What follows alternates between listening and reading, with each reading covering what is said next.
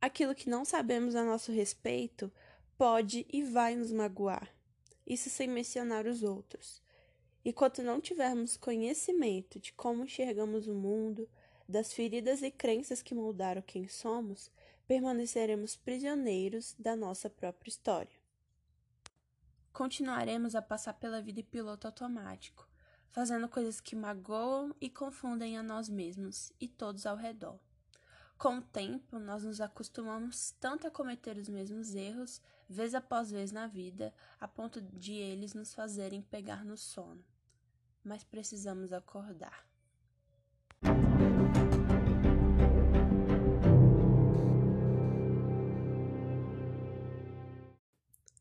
Olá, você! Eu sou a Ana, do Bela Psicose, e hoje eu finalmente vim aqui falar do Enneagrama. Pois é, se você me segue lá no Instagram, arroba você sabe que nos stories eu sempre tô postando alguma coisa sobre o Enneagrama, ou eu tô falando que alguém é algum número do Enneagrama, e aí eu sempre recebo mensagem perguntando, tá, mas o que diabos que é Enneagrama, Ana? E hoje eu vou começar uma série aqui no podcast explicando o que é o Enneagrama. Então, seja bem-vindo a esta jornada. Então, senta que lá vem muita história, porque são nove tipos de personalidade e tem muita coisa para falar sobre o Enneagrama. E hoje eu estou dando uma pequena introdução.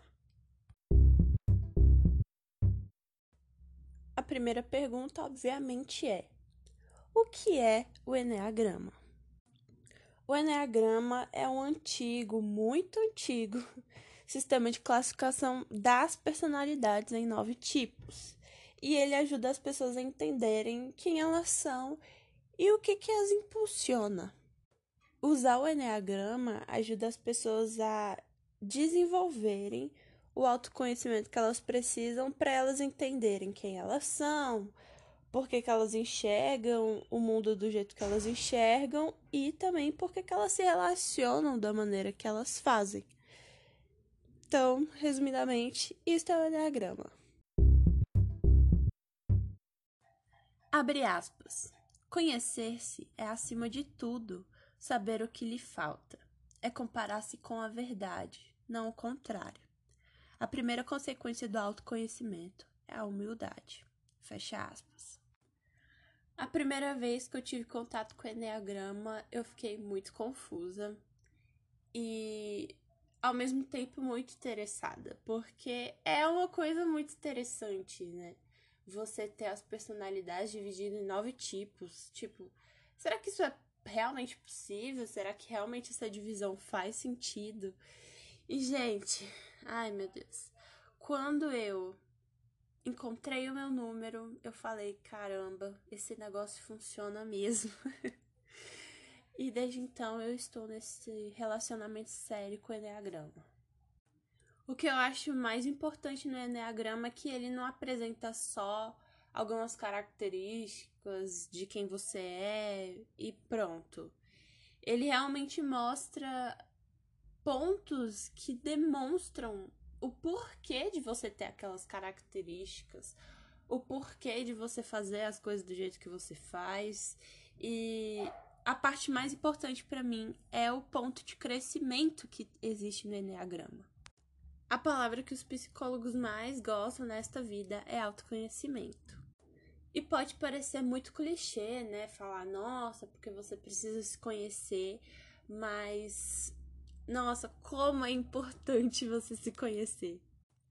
Porque é assim que você sabe onde você precisa melhorar, onde você tá bem.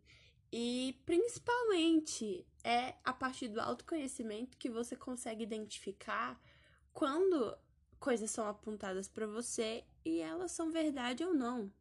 Coisas que são apontadas sobre quem você é e muita gente se engana na vida porque eles ouvem tantas outras pessoas falarem quem elas são que, por não se conhecerem, elas acabam só engolindo o que os outros falam sobre elas e é isso. Fica por isso mesmo e a pessoa vive uma vida que não é dela, porque são as observações das outras pessoas que não vivem na pele dela. Então, se você está meio perdido sobre quem você é e por que você é desse jeito, siga-me os bons e vamos lá brincar de Enneagrama.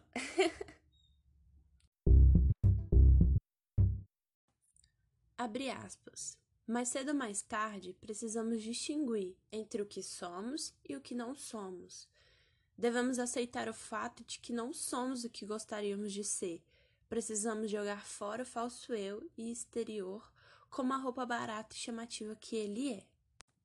Precisamos encontrar nosso verdadeiro eu, em toda a sua pobreza fundamental, mas também em sua dignidade, tão grande e simples. Essa frase ela continua dizendo: criados para ser filhos de Deus, capazes de amar com um toque da sinceridade e do altruísmo do próprio Deus.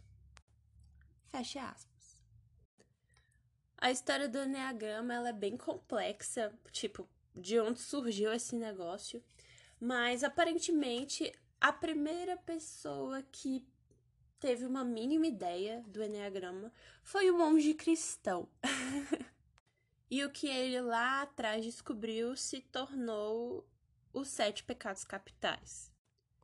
O Enneagrama, muitos e muitos e muitos e muitos anos atrás, era usado para aconselhamento espiritual e até hoje por alguns pastores, como é o exemplo do escritor deste livro, que ele é um pastor cristão e ele aconselha com o Enneagrama. Inclusive, ao longo do livro tem vários exemplos disso.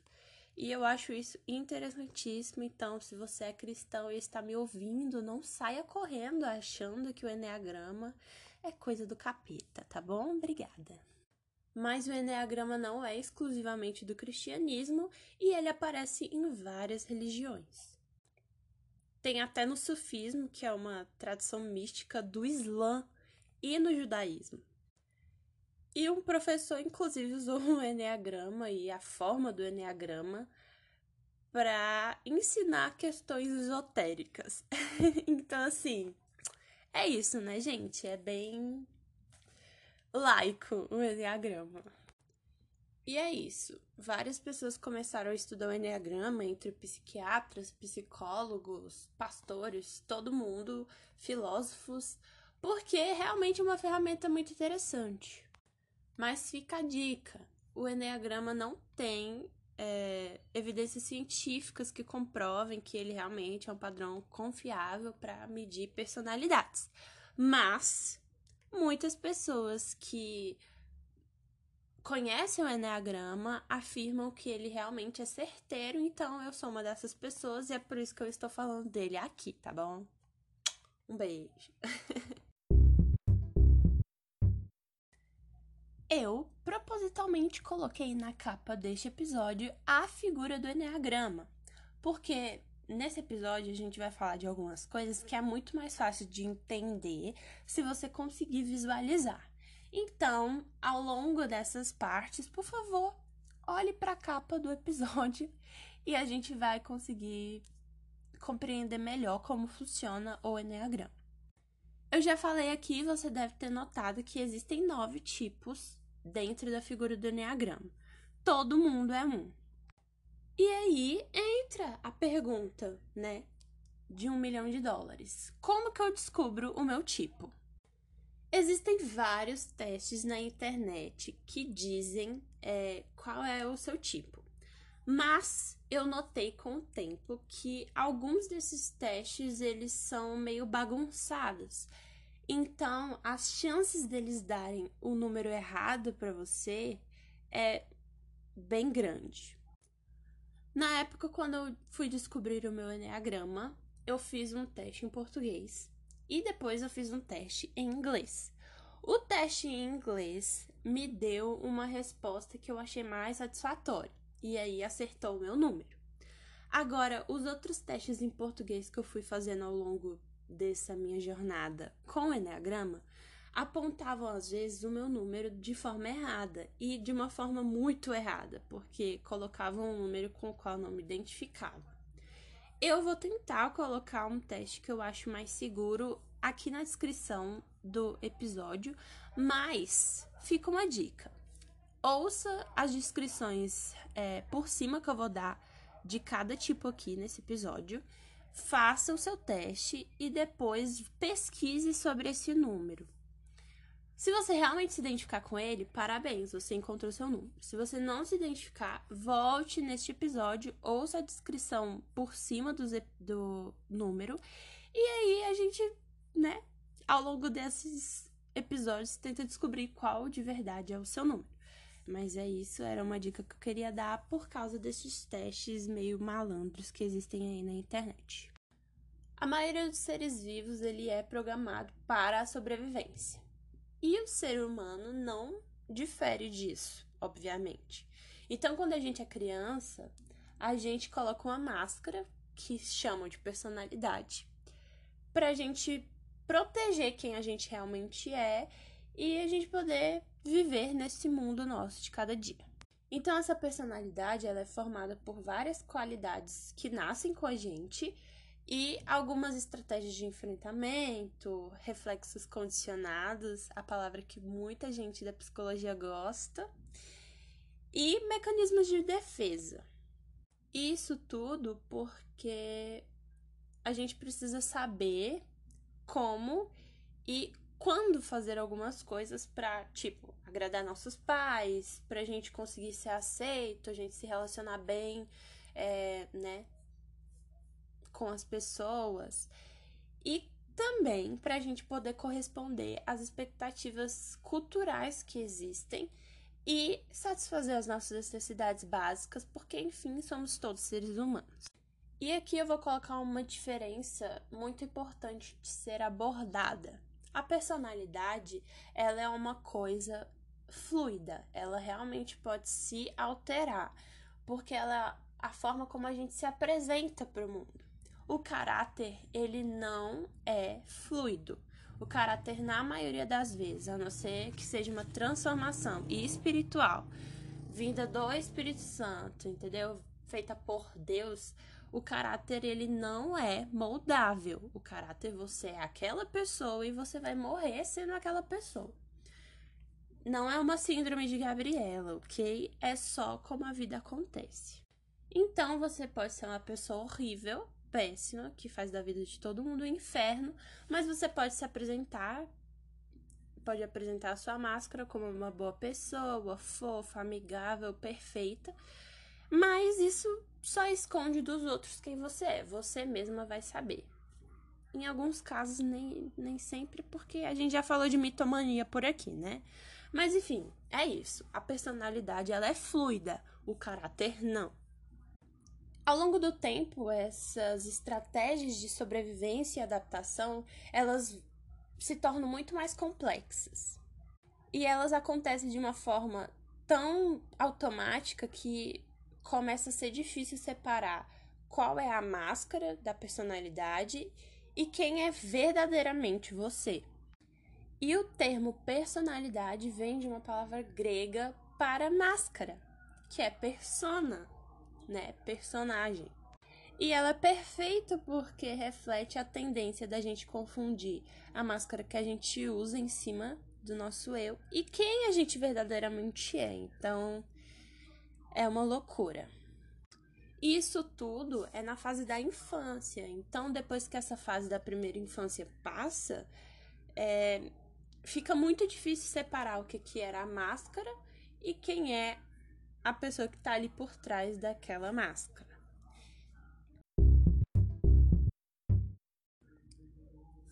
Abre aspas.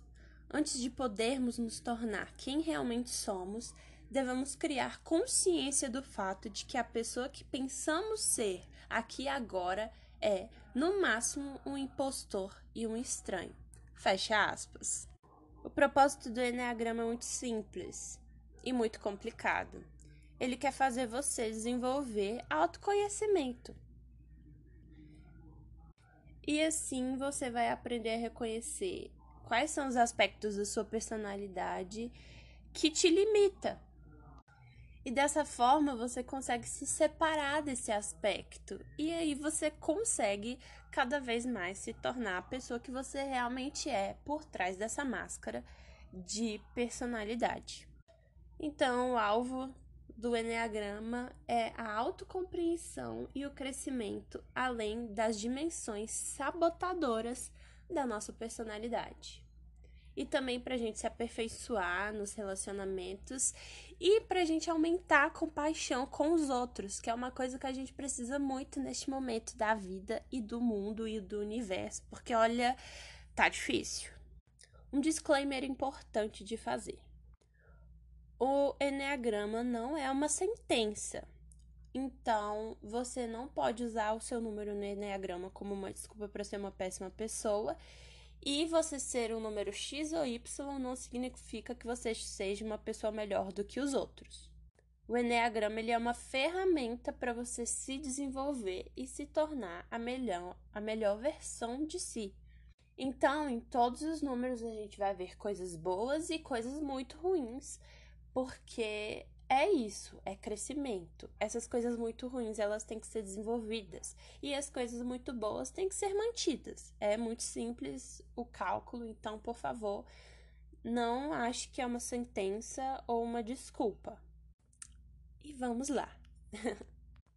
Como eu já disse, o Enneagrama ensina que existem nove tipos de personalidade no mundo. E todo mundo vai naturalmente gravitar para algum número em específico. E aí a gente vai escolher esse número na infância, a gente adota esse número e a gente vai usar ele para lidar com a realidade e nos fazer sentir seguros. Cada número tem uma maneira diferente de enxergar o mundo e existe uma motivação que te impulsiona a ver o mundo daquele jeito, a pensar, sentir e se comportar do jeito que você faz. O nome Enneagrama vem de duas palavras gregas. O 9 é Enea e para desenho ou figura é o grama. Então é essa forma geométrica que vocês estão vendo na capa do episódio, que tem nove pontas e que ilustra as nove personalidades. E apesar de serem personalidades diferentes, se você notar, todos eles estão interconectados. Cada número desses que está nas pontas, é, ele está conectado a mais outros dois números, por meio das setas que vão atravessando esse círculo, e aí isso indica a interação dinâmica que existe entre os números. Agora, como eu disse, eu vou falar por cima das características mais é, óbvias de cada número e ressalto mais uma vez: nenhum desses tipos é melhor ou pior do que o outro, cada um tem os seus pontos fortes e fracos e nenhum desses números ele vai se identificar de acordo com sexo biológico ou gênero, nada disso. Então, vamos às descrições. O tipo 1 é o perfeccionista. Ético, dedicado e confiável. É motivado pelo desejo de viver da maneira correta, melhorar o mundo e evitar falhas e culpa. Tipo 2, o auxiliador. Cordial, cuidadoso e generoso. É motivado pela necessidade de ser amado e se sentir útil, bem como de evitar reconhecer as suas próprias demandas. Tipo 3, o realizador. Voltado para o sucesso, preocupado com a imagem e projetado para a produtividade. É motivado pela necessidade de ser ou parecer bem-sucedido e evitar o fracasso. Tipo 4, o romântico. Criativo, sensível e melancólico. É motivado pela necessidade de ser compreendido, vivenciar seus sentimentos exagerados e evitar ser considerado alguém comum. Tipo 5. O investigador. Analítico, desapegado e adepto da privacidade. É motivado pela necessidade de adquirir conhecimento, conservar energia e evitar depender dos outros. Tipo 6, o melhor do Enneagrama, porque é o meu, aquelas. tipo 6, o leal comprometido, prático e espirituoso. Pensa sempre no pior cenário e é motivado pelo medo e pela necessidade de segurança. Tipo 7, o entusiasta. Divertido, espontâneo e aventureiro. É motivado pela necessidade de ser feliz, planejar experiências estimulantes e evitar a dor. Tipo 8, o contestador dominante, intenso e confrontador, é motivado pela necessidade de ser forte e evitar sentir-se fraco ou vulnerável. Tipo 9. O pacificador. Agradável, acomodado e adaptável. É motivado pela necessidade de manter a paz, misturar-se aos outros e evitar conflitos. Então, esse é o resumo das nove personalidades. E se você for pesquisar sobre o Enneagrama no Google ou pesquisar imagens do Enneagrama, algumas vezes os nomes vão aparecer diferentes. Por exemplo, o tipo 4 aqui é citado como romântico, mas ele também é, é, tem o um nome de individualista. Então, dependendo de qual imagem você usa e de qual pessoa que estudou Enneagrama você vai ler, é, os nomes podem diferir, mas as características são as mesmas, ok? Então, a partir dessa descrição, você provavelmente já pode ter tido alguma noção de qual número você pode ser, e eu vou falar individualmente de cada um desses números em episódios do podcast. Agora a gente vai para uma outra parte bem importante do basicão do Enneagrama. As tríades essa palavra é muito complicada, né? Aí você olha e fala: Meu Deus do céu, esse negócio vai ser difícil. Mas é um pouco, mas a gente aprende. Os nove números do Enneagrama são divididos em tríades. E são três tríades com três números, cada um, obviamente, porque é uma tríade. Então, nós vamos ter a tríade do coração ou dos sentimentos, a tríade da cabeça ou do medo, a tríade visceral ou da raiva. Cada um desses três números em cada tríade, ele se impulsiona de uma maneira diferente, é, relacionada a uma emoção e a uma parte do corpo que é conhecida como centro da inteligência. Então, a tríade é uma outra maneira de descrever como você normalmente vai absorver, processar e responder à vida. Vamos às três tríades. A tríade da raiva ou visceral é composta pelos números 8, 9 e 1. Esses números eles são impulsionados pela raiva. O 8 vai exteriorizar, o 9 vai esquecer e o 1 vai internalizar. Então, esses números, essas pessoas com esses números vão absorver a vida e responder a ela instintivamente ou no nível visceral eles tendem a se expressar de uma forma honesta e direta. A tríade dos sentimentos ou do coração é composta pelos números 2, 3 e 4. Essas pessoas com esses números são impulsionadas pelos sentimentos. O 2 se concentra exteriormente no sentimento dos outros. O 3 tem dificuldade em reconhecer os próprios sentimentos e os das outras pessoas. E o 4 concentra a atenção internamente nos próprios sentimentos. Esses números eles absorvem a vida e se relacionam com ela, baseando-se no coração. Além disso, eles se preocupam mais com a imagem do que os outros números. E temos a última tríade, que é a do medo ou a da cabeça, que é composta pelos números 5, 6 e 7. Esses números eles são impulsionados pelo medo. O 5 o exterioriza, o 6 o esquece e o 7 internaliza. É por meio da mente que esses números absorvem o mundo e se relacionam com ele. Tendem a pensar e planejar com cuidado antes de agir. E é, nós vamos falar dos números aqui nesse episódio na mesma ordem que o livro faz, que é de acordo com as tríades. Então, eu não vou falar tipo 1, 2, 3, 4, 5, 6, 7, 8, 9. Eu vou falar de acordo com as tríades. Então, no caso, a ordem dos episódios vai ser a seguinte: 8, 9, 1, 2, 3, 4, 5, 6, 7. Fica organizado dessa maneira porque se organiza dentro das tríades. E os números das tríades são conectados por uma outra coisa que a gente vai falar agora, que são as asas. Então é mais fácil eu falar nessa ordem do que eu falar pela sequência normal é, crescente de números.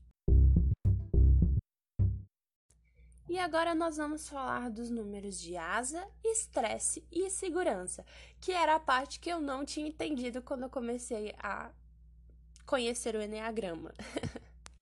o Enneagrama, por ser essa imagem que interconecta todos os números, é uma ferramenta que reconhece e vai levar em conta a fluidez da personalidade, porque ela vai se adaptando de acordo com as circunstâncias, como eu disse. Caráter e personalidade se diferem nisso. A personalidade é fluida. Uma coisa muito importante de saber sobre a personalidade é que ela sempre vai para baixo ou para cima. E isso vai variar do saudável para o regular para o problemático. Então, em cada episódio você vai ver que eu vou falar do número no seu nível saudável, no seu nível regular e no seu nível problemático. Se você se encontrar no nível problemático do seu número, é porque você precisa trabalhar para você ir para o regular e aí você trabalha mais um pouquinho para você ir para o seu nível saudável. Mas enfim, tudo isso é, o Enneagrama ele vai contemplar de uma forma ou outra. Então, olha aí a imagem do Enneagrama você vai perceber que cada um dos números das pontas vai se relacionar com outros quatro números. Então, cada número toca dois que estão ao seu lado. Eu vou usar o meu número de exemplo porque fica mais fácil para mim. Então, o número 6, ele toca o número 5 e o número 7, que são as minhas opções de asa. E os outros números que o meu 6 toca são o 3 e o 9 que vão indicar o meu estresse e minha segurança. Esses quatro outros números eles vão dar o sabor, digamos, do seu número principal. Fica a dica: o seu número principal não vai mudar. Eu sou 6, eu vou continuar sendo 6. A questão aqui é que esses outros quatro outros números, eles são é, recursos que vão te deixar acessar algumas características específicas é, de cada um desses outros números que o seu número principal toca. Então, dependendo do jeito que você tá, de como você está se comportando, é, você pode ser influenciado por algum desses outros quatro números. E aí você vai poder se parecer com alguns deles por algum momento, mas você continua sendo o seu número principal. Então, sobre o número de asa, como eu falei, é, os números que estão à sua esquerda e à sua direita são as suas opções de asa. Eu posso ser 6 asa 5 ou 6 asa 7. No caso, eu sou 6 asa 5 mas é importante citar que o número da asa pode ser sim flutuante. Então, apesar de eu ser 6 asa 5, eu posso estar em algum momento sendo mais 6 asa 7. Eu posso flutuar entre as minhas duas asas, mas o meu número principal nunca vai mudar. As asas, elas podem fluir. Então, você vai pegar características dos números que estão à sua esquerda e à sua direita e vai incluir na sua personalidade do seu número principal. Então, por exemplo, o 6 asa 5 ele é mais introvertido, mais introspectivo. O 6 asa 7 ele é mais extrovertido e mais animadinho, mais sarcástico. Então, é isso, sabe? Você vai pegar características desses números e vai incluir no seu número principal.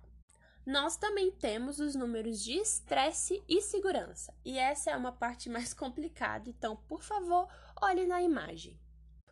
O seu número de estresse é o número para o qual a sua personalidade se move quando você está sobrecarregado, sob pressão ou numa situação muito, muito complicada. Então, olha aí o número, por exemplo. A seta que está indo para longe do seu número no Enneagrama é o número para o qual você se move em estresse. No meu caso, é o número 3. Então, quando o seu número principal está em estresse, quando você está em estresse, você vai se mover para esse número e você vai assumir as qualidades negativas dele. Então, é como se você se tornasse aquele número X é, numa versão problemática dele. Você pega as qualidades negativas e é isso. Porque, enfim, você está em estresse, né? Nessas situações de estresse, é importante você entender o que está te gatilhando para ir para essa situação de estresse para pegar essas características negativas, porque é assim que você melhora essa relação com os outros números do Enneagrama e com a sua própria personalidade, né? O seu número de segurança vai indicar de onde você vai extrair a energia e os recursos quando você se sente seguro. Esse número vai ser indicado pela seta que está indo para o seu número. Então, por exemplo, a seta que está indo para o meu número principal é o 9. Então, no meu nível de segurança, eu vou para as características positivas do 9. É muito importante saber essa parte do Enneagrama porque você consegue reconhecer quando você está em segurança e quando você está em estresse, porque você começa a assumir é, as características de um outro número. Então é mais fácil você reconhecer, por exemplo, nossa, eu estou em crise, eu estou fazendo isso, isso e isso. Então eu devo estar tá em estresse. E aí você consegue identificar por que, que você está nesse estresse. E é mais fácil para você trabalhar isso, né? E aí você consegue ser uma versão melhor de você. Da mesma forma com a segurança. Por que, que eu estou em segurança? o que que tá me mostrando que eu tô em segurança? Como eu posso fazer para me sentir mais ainda em segurança? E aí você vai aprendendo a lidar com você mesmo e fica muito mais fácil ser você neste mundo. Todos os números no Enneagrama possuem um pecado capital. Olha só que legal. a palavra pecado tem uma simbologia bem forte, né, por causa das religiões. Mas é importante abordar o pecado de cada número porque eles vão demonstrar é, algum problema específico de cada número, que eles têm que ser é, trabalhados mesmo ao longo do tempo e do seu da sua vida. Richard Rohr descreveu o pecado desta maneira. Abre aspas. Pecado é uma fixação que impede o livre fluxo da energia de vida. São bloqueios construídos por nós mesmos que nos separam do nosso potencial autêntico. Fecha aspas. Como eu disse, é, o Enneagrama ele é usado para crescimento espiritual. Então, a frase completa é a seguinte: abre aspas. Pecado é uma fixação que impede o livre fluxo da energia da vida, do amor de Deus. São bloqueios construídos por nós mesmos que nos separam de Deus e, portanto, do nosso potencial autêntico. Então, cada um dos números do Enneagrama vai ter uma paixão, que é basicamente seu pecado capital particular, que vai impulsionar o seu comportamento é basicamente a sua fraqueza e tentação particular. o pecado capital ele é um comportamento viciante involuntário e a gente só consegue se livrar dele quando a gente reconhece o quanto ele é impulsionador na nossa personalidade. Então, se a gente não tem consciência de qual é o nosso pecado capital dentro do Enneagrama, a gente não vai conseguir se livrar dele. Então, por isso que estou falando dele aqui, ok? Vamos para cada um dos pecados capitais de cada um dos números. Olha que divertido. O pecado capital do número 1 um no Enneagrama é a ira. O tipo 1 ele sente a necessidade compulsiva de tornar o mundo perfeito. Ele é consciente que nem ele próprio nem ninguém é capaz de alcançar o seu padrão impossivelmente elevado ele sente ira na forma de ressentimento latente. Gente, Freud ia adorar esse latente aqui, viu? O pecado capital do número 2 é a soberba. O tipo 2 ele direciona toda a sua atenção e energia a atender às necessidades dos outros, enquanto nega as próprias. As crenças secretas de que só ele sabe o que é melhor para os outros e de que ele é alguém indispensável revela seu espírito orgulhoso. O pecado capital do número 3 é o engano. O 3 valoriza a aparência acima da essência. Ao abandonar o eu verdadeiro e projetar uma imagem falsa que agrada às pessoas, ele acredita na própria performance e se engana crendo ser sua persona, ou seja, sua máscara. Pecado capital do número 4 é a inveja. O 4 ele acha que está perdendo algo essencial, sem o qual nunca será completo. Inveja é aquilo que imagina ser a plenitude e a felicidade dos outros. O pecado capital do 5 é a avareza. O número 5 acumula coisas que acha que lhe garantirão uma vida independente sustentada por si próprio. Essa retenção acaba levando à contenção de amor e afeto pelos outros. O pecado capital do número 6 é o medo.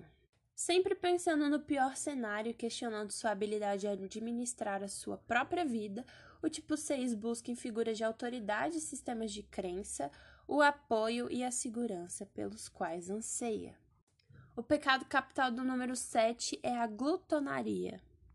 A fim de evitar sentimentos dolorosos, o tipo 7 se enche de experiências positivas, planejando e antecipando novas aventuras, sempre alimentando ideias interessantes, sem nunca se dar por satisfeito. Faz uma busca tão frenética por essas distrações que acaba chegando ao ponto da glutonaria. O pecado capital do número 8 é a luxúria.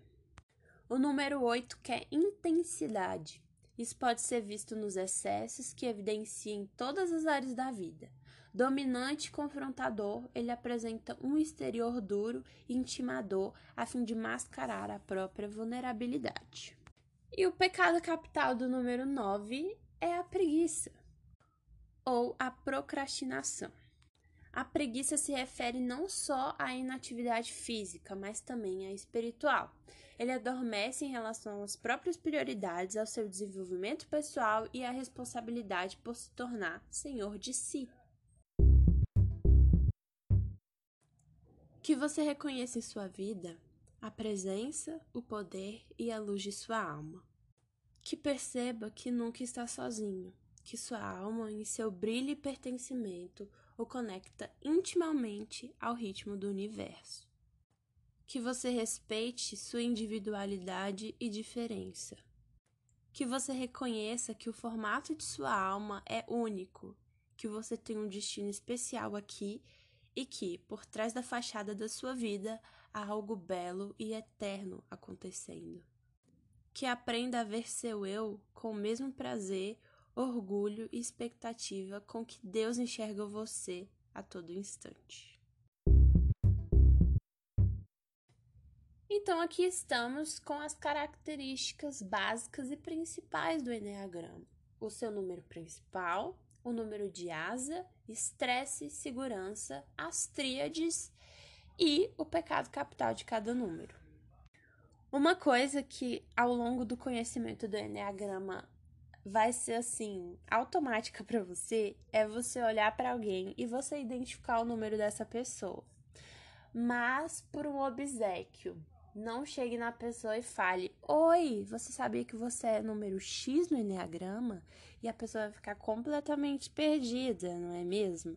Isso pode até influenciar é, quando ela for realmente, se ela quiser, se ela tiver interesse de descobrir qual é o tipo dela. Então, por favor, não aponte o número do seu amiguinho e não use isso contra ele, tá bom? É muito tentador, mas não faça isso. Esse episódio ficou muito maior do que eu imaginava, mas enfim, é a vida, né, gente? É muita coisa para falar. Então, na semana que vem, nós vamos ter o primeiro número, né? Que a gente vai descrever ele individualmente e conhecer ele de uma forma mais aprofundada. Então, o número da semana que vem é o 8, o primeiro da tríade da raiva. Olha que legal. Então, esteja aí semana que vem, hein? Vamos para a parte do jabá. Me siga nas redes sociais, arroba lá no Instagram. Lá eu falo muito do Enneagrama, tipo, coisas aleatórias mesmo. Eu aponto personagens, eu aponto pessoas e eu fico surtando porque acham que o Edward é um número 9 ou 1 do Enneagrama, mas eu sei que ele é um número 6. Então, se você quiser ver os meus surtos leves por lá, é só me seguir. Esse episódio excepcionalmente está saindo no sábado, porque eu tive um pequeno problema técnico com ele. Mas os episódios vão sair às sextas-feiras, às duas horas da tarde, tá bom? Nós temos aí uma no jornada de nove números para enfrentarmos juntos, então seja bem-vindo. Mais uma vez eu digo que o livro que eu estou usando de referência é Uma Jornada de Autodescoberta do Ian Morgan Cron e da Suzanne Stabile. Sei lá se é assim que fala o sobrenome dela, mas enfim. É isso. eu vou colocar uma foto lá no Instagram do blog, então me veja por lá. Eu acho que era isso que eu tinha para dizer por hoje, então é isso. Tchau!